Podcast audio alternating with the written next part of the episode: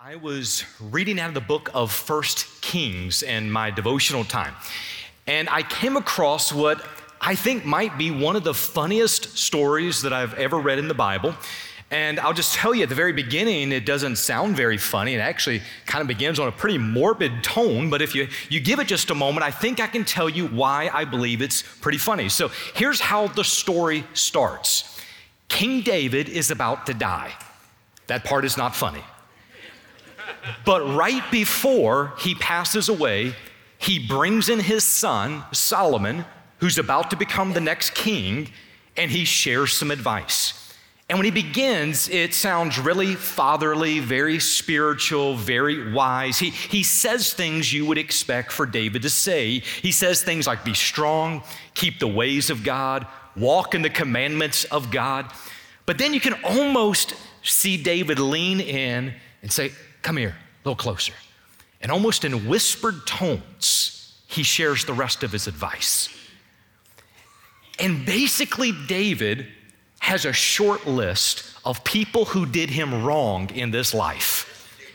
And he wants Solomon to settle the score when he's gone.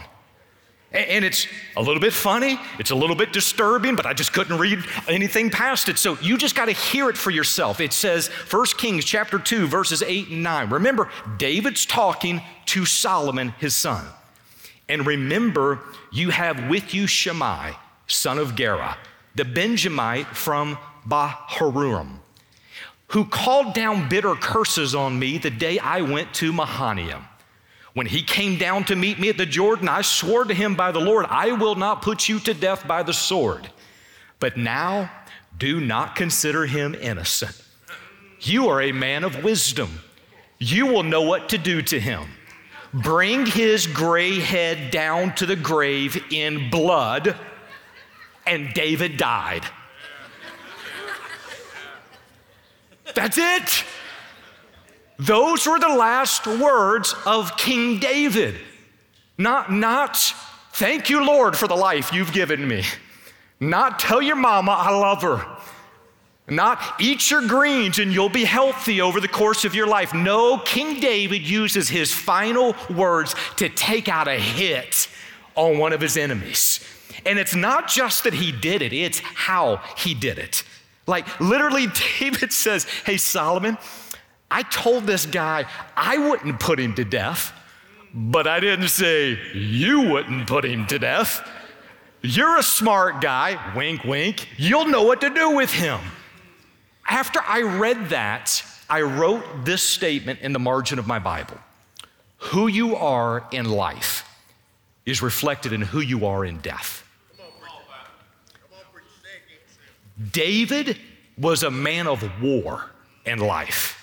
And David is a man of war in death. The same is true of Jesus.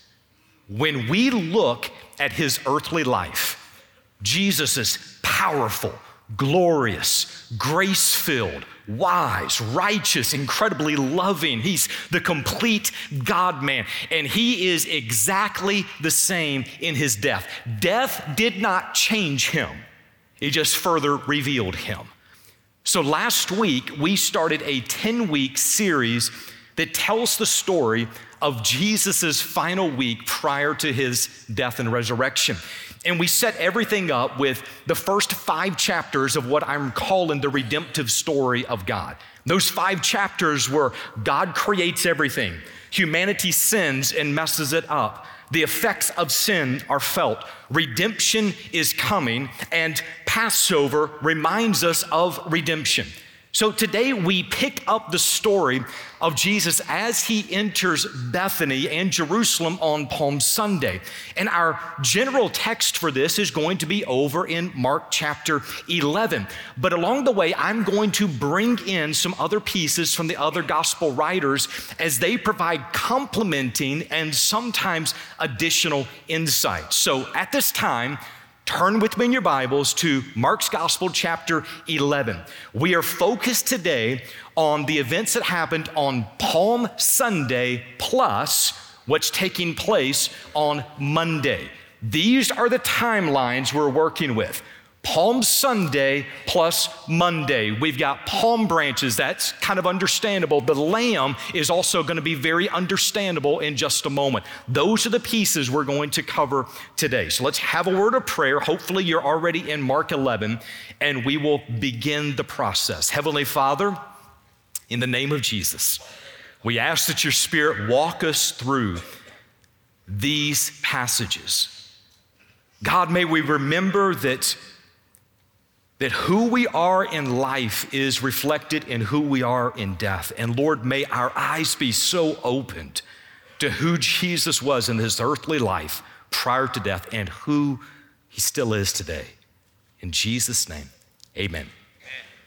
So Mark chapter 11, it begins with Jesus entering Bethany on Sunday afternoon. Bethany is a small village. It's on the eastern slope of the Mount of Olives. It is considered to be a Sabbath's walk away from Jerusalem, which would be maybe about 2 miles. Now, the village is marked with some significant biblical significance. There's a lot of events that are happening. For example, this is the hometown of Mary, Martha, and Lazarus. Those are siblings. They were great friends with Jesus, and they find themselves at the center of a number of different biblical stories.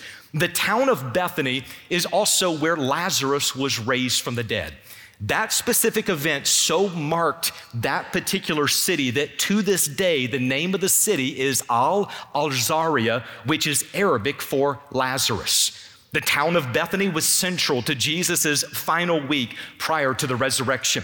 Jesus and his disciples, they would sleep and they would eat in Bethany, and then they would minister and they would mingle in Jerusalem.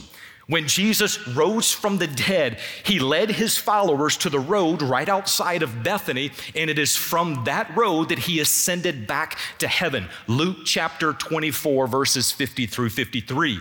So John chapter 12 now adds that as Jesus arrives in Bethany, it's 6 days before Passover. Now that's an important statement. Now we have a timeline in place, and we also have the events that are happening to help us understand what's the context, what is he walking into. So each year around this time, the streets would be packed with Jewish pilgrims coming in from all around the known world in order to celebrate Passover right there in Jerusalem. And Jesus and his disciples are among that group. Now, if you were to go to the chapter just before Mark chapter 11, Mark 11 is when he enters Jerusalem or enters Bethany. But in Mark chapter 10, it shows what just happened just before he comes into the city. And there's some things in the days prior, maybe the weeks prior, that it's some pretty hard stuff. So Mark 10 would tell us that Jesus was questioned by the Pharisees on the law of Moses, on requirements for divorce, as well as on God's position on remarriage. And when he's questioned, they're not asking questions to better understand God's position. They're asking questions so that they could catch Jesus saying something wrong so that they could use it against him. Then the disciples, they found themselves in an awkward place. They rebuked a bunch of parents who wanted to bring their children to Jesus so that Jesus would bless them. And this incident was one we don't know their full heart in that. It might have been they were trying to protect Jesus' time, or maybe they were just tired from the day. We don't know, but what we do know, according to Scripture, is it upset Jesus. It says he got angry with them. And he instructs the disciples to let the parents bring the children. And it's in that moment that he uses what could be considered an error in judgment on their side to teach a valuable lesson about the kingdom of God. Jesus had this uncanny ability to take a bad moment and turn it into a teachable moment. Mark 10 also tells you about what Jesus had just shared with his disciples prior to coming into Bethany. Once again, he was trying to prepare them for what he was about to experience in Jerusalem.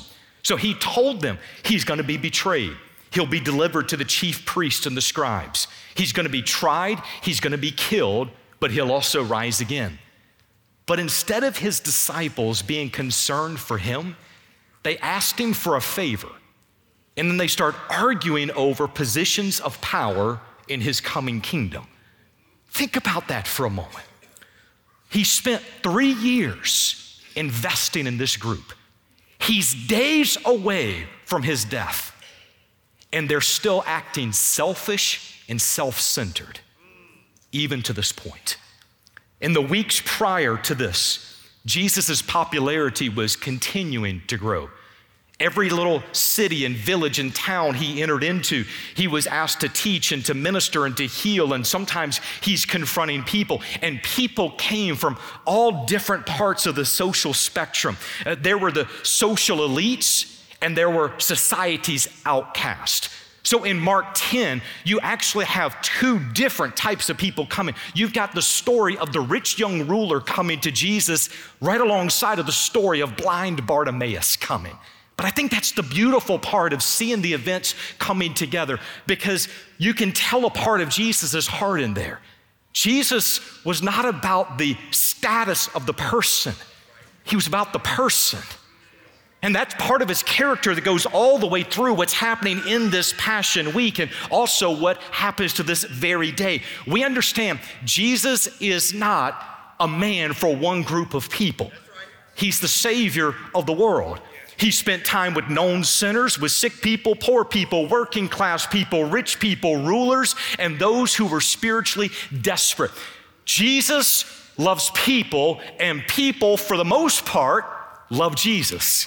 Now, I say for the most part because there's an exception here. All the way through the Gospels, you will find that prideful, self-righteous, religious people did not like Jesus very much. So it's now late Sunday afternoon, couple of hours before sunset, when Jesus arrived in Bethany. The streets would have been packed with Jewish pilgrims. Now, John chapter 12, verses 1-3, it inserts a beautiful story. It tells us that Jesus went to a house where Mary, Martha, and Lazarus had prepared a meal in his honor. And as usual, Martha was serving, Lazarus was reclining, and Mary is found at Jesus' feet. But according to John chapter 12, Mary takes out a pound of costly perfume, and she anoints Jesus' feet. When I say costly, I'm not talking $75 a bottle, $100 a bottle. Instead, this perfume was said to be the equivalent of an entire year's wages. Mary then uses her hair, the chief ornament of a woman's beauty, and she started to wipe his feet. And as she does it, there's no mention of her saying a word. She's silent while her actions speak volumes. When I reread the story several times this last week, I couldn't help but get emotional every time I read it. John chapter 12, verse 3, may be one of the most beautiful pictures of worship found in your entire Bible. There's no church service. There's no praise band. There's no sermon that's being preached. In fact, there's no mention of anything being said at all. It's just a grateful woman at the feet of our gracious God, offering a sacrificial gift because words alone are not enough. Her actions only make sense in context. Now, I've already told you that Mary, Martha, and Lazarus were siblings. They were also friends of Jesus. But in the preceding chapter, John chapter 11, it actually tells the story of Lazarus's death and the events going up to his death. And the story tells us that the sisters sent word out to Jesus, and they told Jesus their brother was about to die. They asked Jesus to come. But the Bible tells us that Jesus stayed 2 more days where he was before he left to go to where Lazarus was at. By the time Jesus arrived, Lazarus was already dead. The crowds were already mourning. The family is grief-stricken at this point. They had numerous painful questions going through their mind, questions like, why didn't Jesus come? Why did he allow our brother to die? If Jesus healed people he had never met, why would he not heal Lazarus, his own friend, someone he knew? Why would he not come? The questions are mixed with grief. They're combined with disappointment. While Jesus was nowhere to be found, his sisters watched as he took his final breath. His sisters would have been responsible to make sure he was wrapped in his burial clothes. His sisters were there as the funeral happens and as their brother is placed into a tomb. His sisters would have been there when that stone is rolled in front of the tomb and there's just this crack of light, and the little bit of light, the little bit of hope that's going into the tomb, it's now shut off and it's total darkness. The sisters would have been there for every part of that, and Jesus is nowhere to be found. So finally, when Jesus showed up, Lazarus had already been in the tomb for 4 days. And people get word back to Mary and Martha that Jesus is on the road. He's approaching Bethany. In John chapter 11, verse 20, it says, Martha, therefore, when she heard that Jesus was coming, went to meet him. But Mary stayed at the house. Don't let that last phrase get past you. Mary stayed at the house. The woman who in other biblical stories is always found at the feet of Jesus, she now doesn't even want to be in his presence. She's hurting. She's grieving. She's mourning. She's overwhelmed with what happened. Let's pause there for a moment. Have you ever gotten so mad with God because you thought he didn't answer the way that you expected him to answer? Have you ever been mad with him because his answer was different than what you wanted? You feel like he let you down? And not only do you feel like he let you down, but you've tried to do things right in your life. You've tried to honor him with your life. You've tried to honor him in the word. You read the words, you pray, you go to church, you give your offerings, you serve others, you try to care for the needs of people that are around you. And now you're in one of the most desperate, difficult moments of your life. And you're like, Jesus, if there's ever a time that I need you, it's right now. And he doesn't show up the way you think he should. Come on. If you have any idea of how that feels, Mary can testify. Yes. So the Bible tells us that Jesus and Martha, they meet out on the road going into Bethany, and Martha comes right out the gate with it. And she says, if you would have been here, my brother would still be alive. Jesus spoke with her for just a few moments, and then he says, tell Mary to come to me. Well, they get word back to Mary, and she jumps up and she leaves the house, and those who are around her thought she's going out to the grave to continue to mourn, but she finds herself out on this road going towards Jesus, and the story tells us that she drops at his feet, again, at his feet. And through sobbing, she gets out the greatest concern of her life. She says, Lord, if you would have been here, my brother would not have died. My friends, that's an accusation. She's saying, he's dead because you didn't show up. It's not because we didn't get the word to you. It's not because you didn't have the ability to do it. It's not because you couldn't find the time. My brother is dead because you didn't show up. It's an accusation. My friends, she's hurting here. She's overwhelmed. The Bible tells us Jesus was moved in his spirit. He says, where have you laid him? Yeah. And as they approach the tomb, you have the shortest verse in your English Bible. Jesus wept. The terminology is not that a single tear welled up in the corner of his eyes. It is the Creator weeping over his creation. Now, you might know the story. They remove the stone, and Jesus says, Lazarus, come forth. And that man, his friend, their brother, the guy who had been in the tombs for 4 days comes walking out of the grave. That's the last moment you have with Mary, Martha, Jesus, and Lazarus. Listen, before he shows back up in Bethany in chapter 12. The next encounter you find of Mary, Martha, Jesus, and Lazarus in the same place is when they're hosting a meal in his honor. And there in the middle of the house, people all around her, not caring about what others say, not caring about what others do, not caring about the cost, not caring about the stares, about the snide remarks. Mary kneels down at the feet of her teacher, and she pours this perfume over the dry, dusty, tired feet of her master. And she uses her hair and she wipes his feet, never saying a word. No words, just worship. Just worship.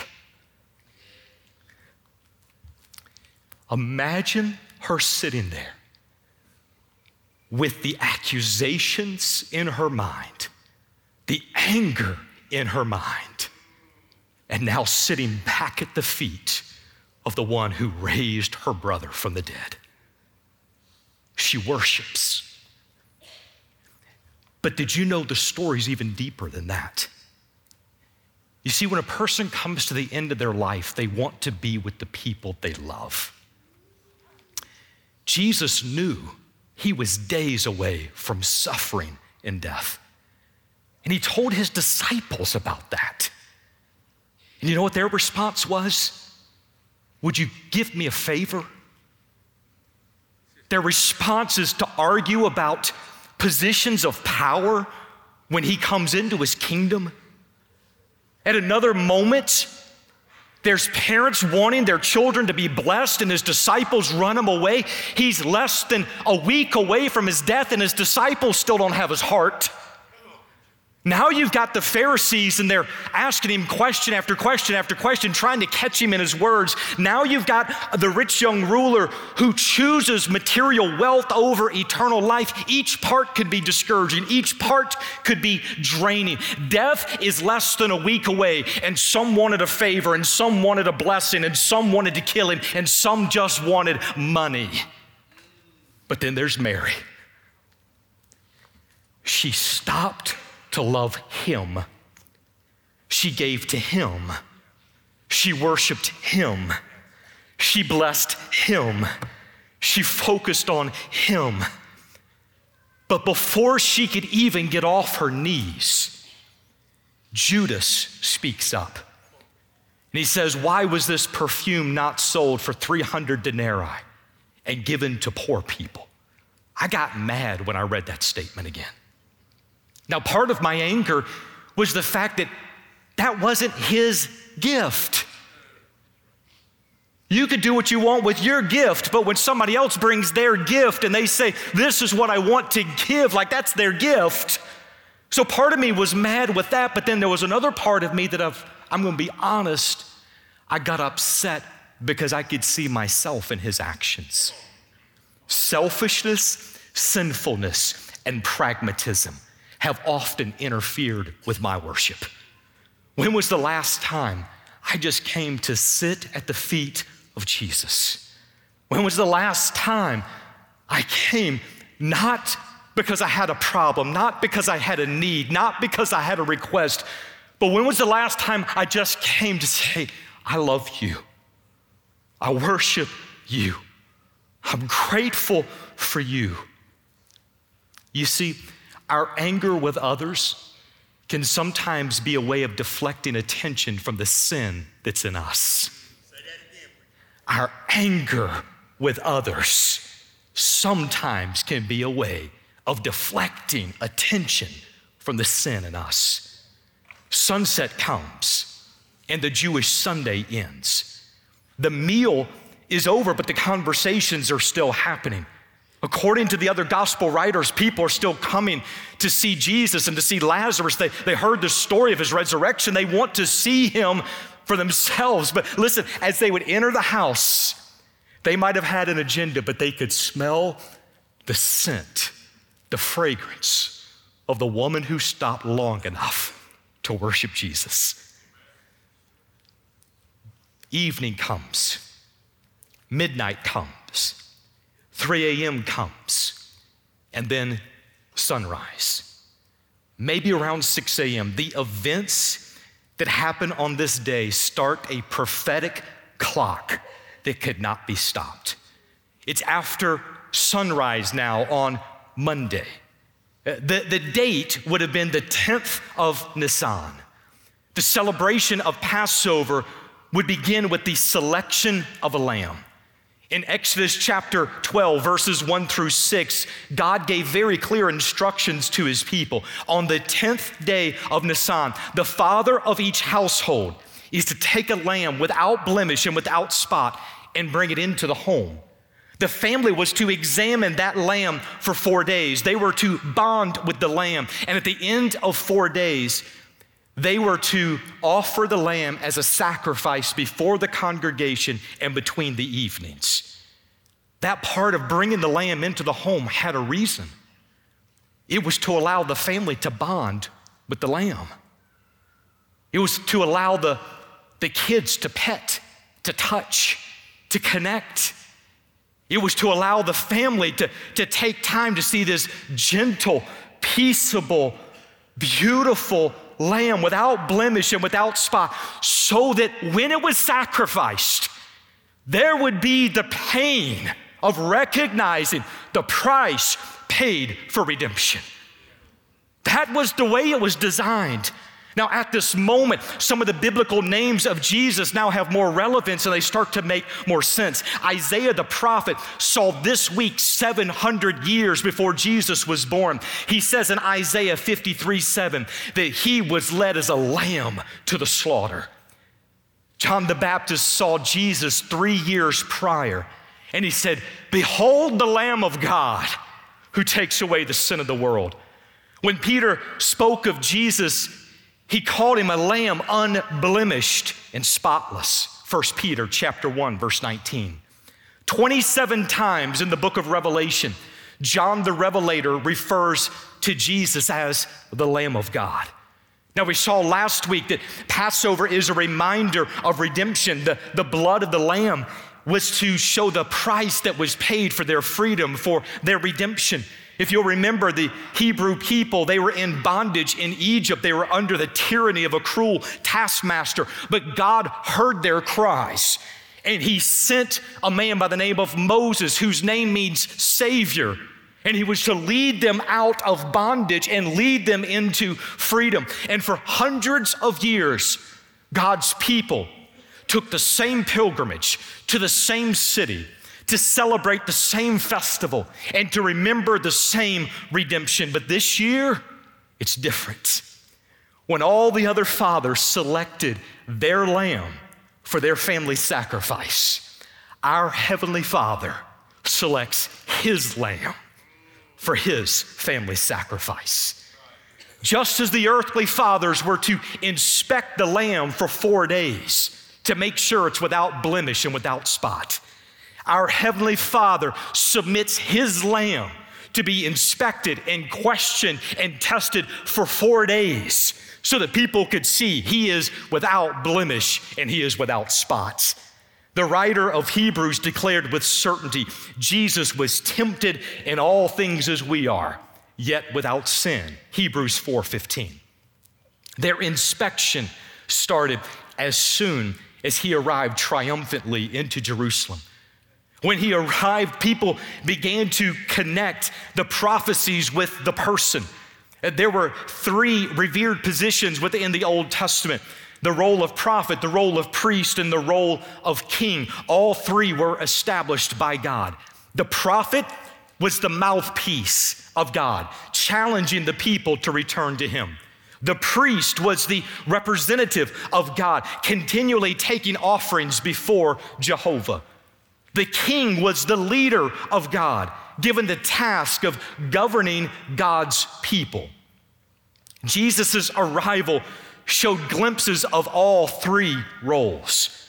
There's three parts in Mark chapter 11, and there's one part in Luke chapter 19 that shows Jesus as prophet.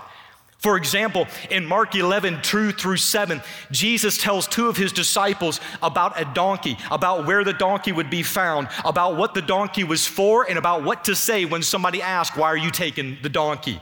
We also find in chapter 11, verses 12-14, Jesus curses the fig tree. It is an act with unbelievable prophetic significance.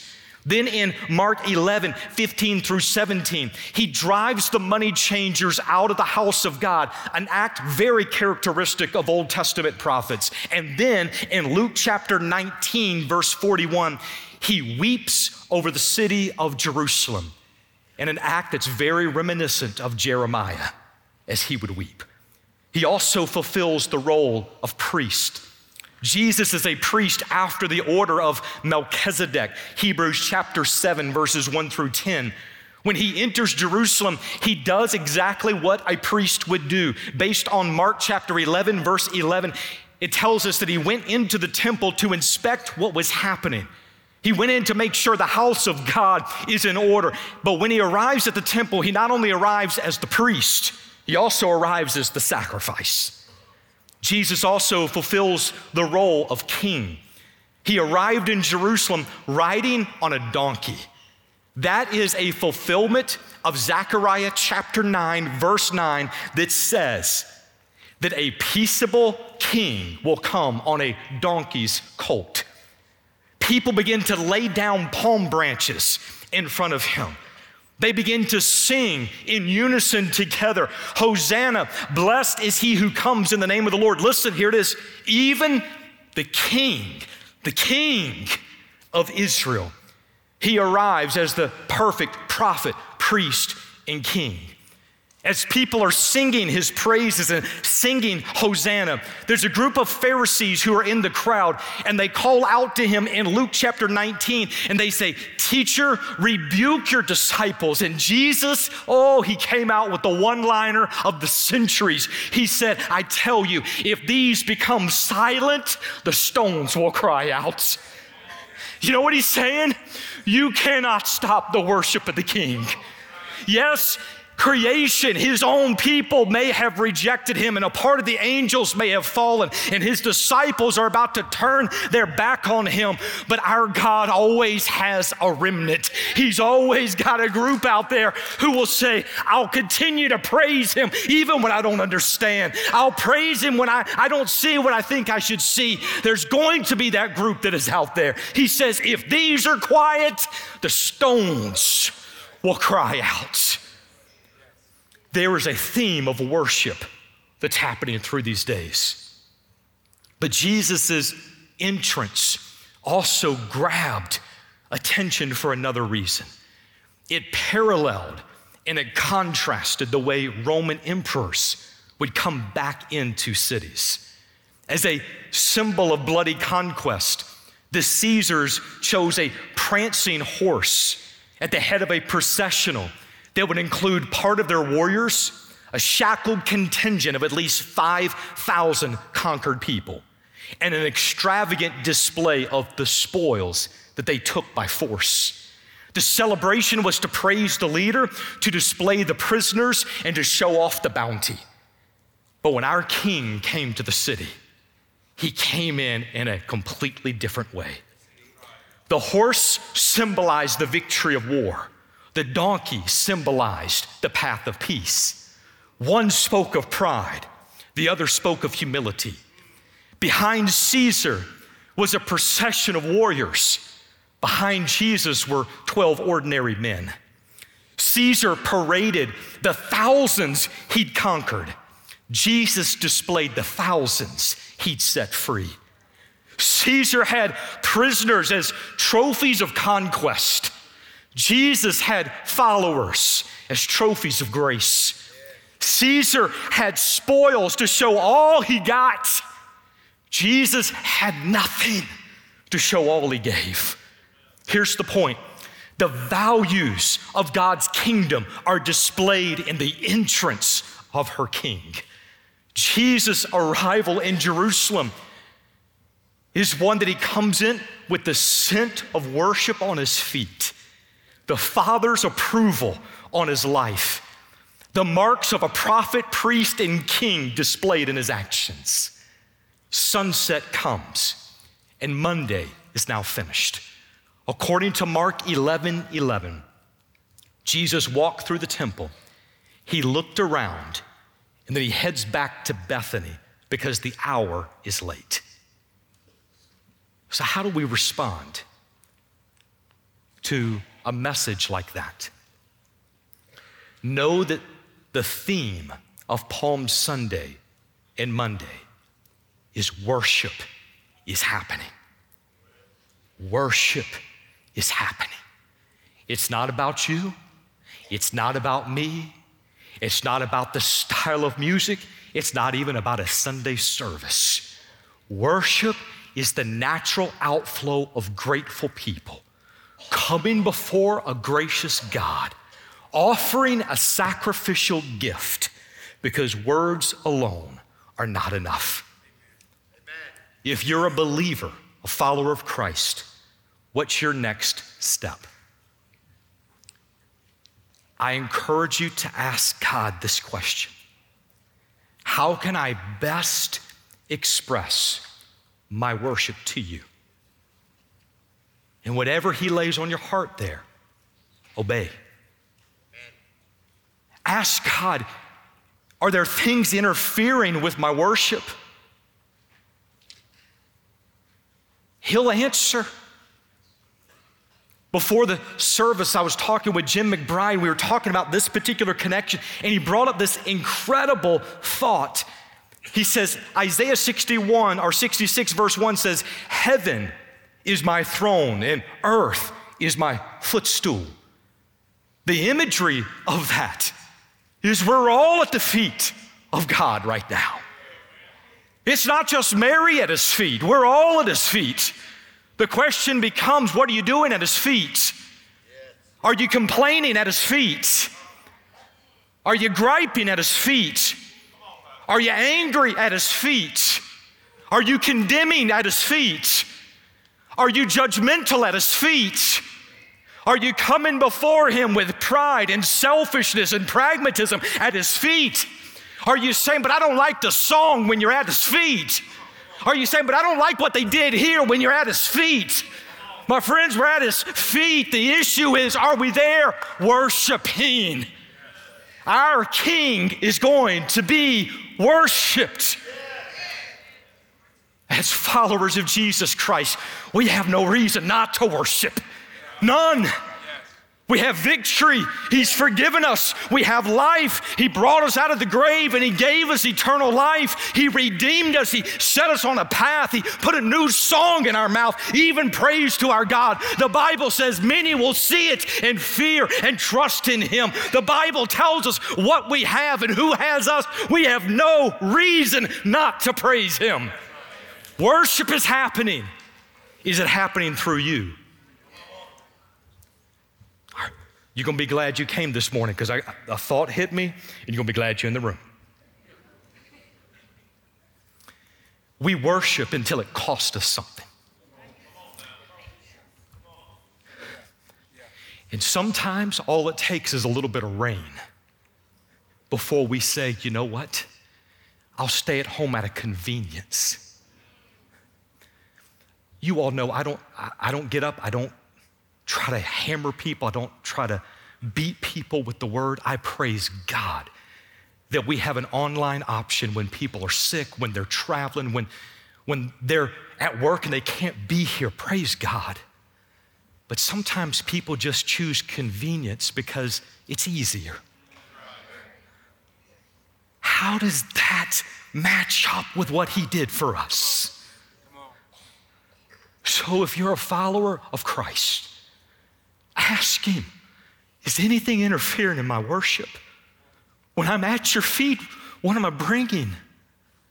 And if you're not a follower of Jesus Christ, my question would be, What's holding you back today from confessing your sin before Jesus and asking him for eternal life? The Bible says today is the day of salvation. Now is the appointed time. The Bible tells us my spirit will not always strive with man. There is a dangerous thing that we do when people hear the voice of God saying, he's talking to you, and they turn that voice away saying, I'll do it at another time. None of us know that we'll have another time. If today you're not a follower of Jesus Christ and you have this sense inside of you, I need to know that Jesus. Do not walk out of this room today without knowing, without a doubt, that you have a relationship with him. I'm gonna ask you, if you would, to bow with me for just a moment. Heads bowed, eyes closed. So many pieces. Today, if you are not sure if you're a follower of Jesus Christ, but you want to be, let me walk you through this. It only takes a moment. The Bible tells us that humanity was created for a relationship with God.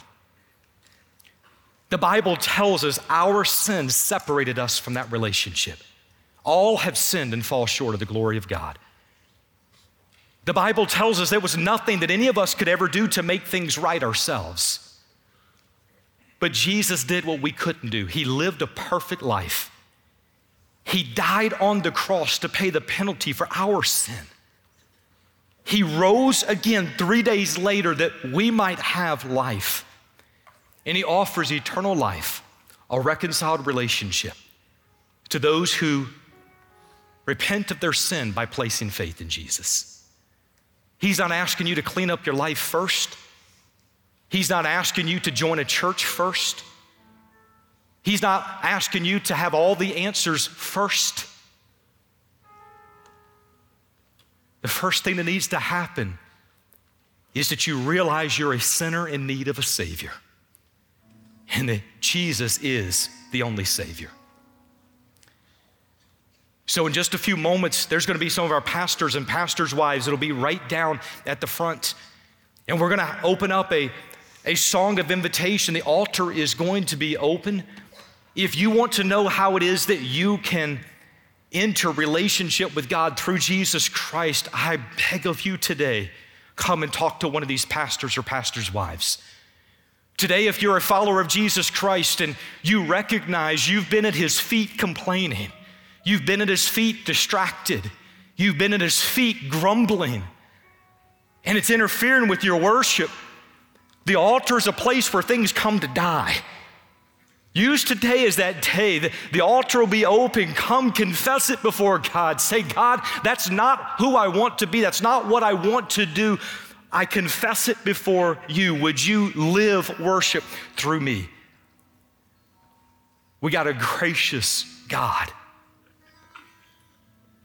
So I'm gonna have a word of prayer. Heavenly Father, we ask today that you would move in this place as you see fit.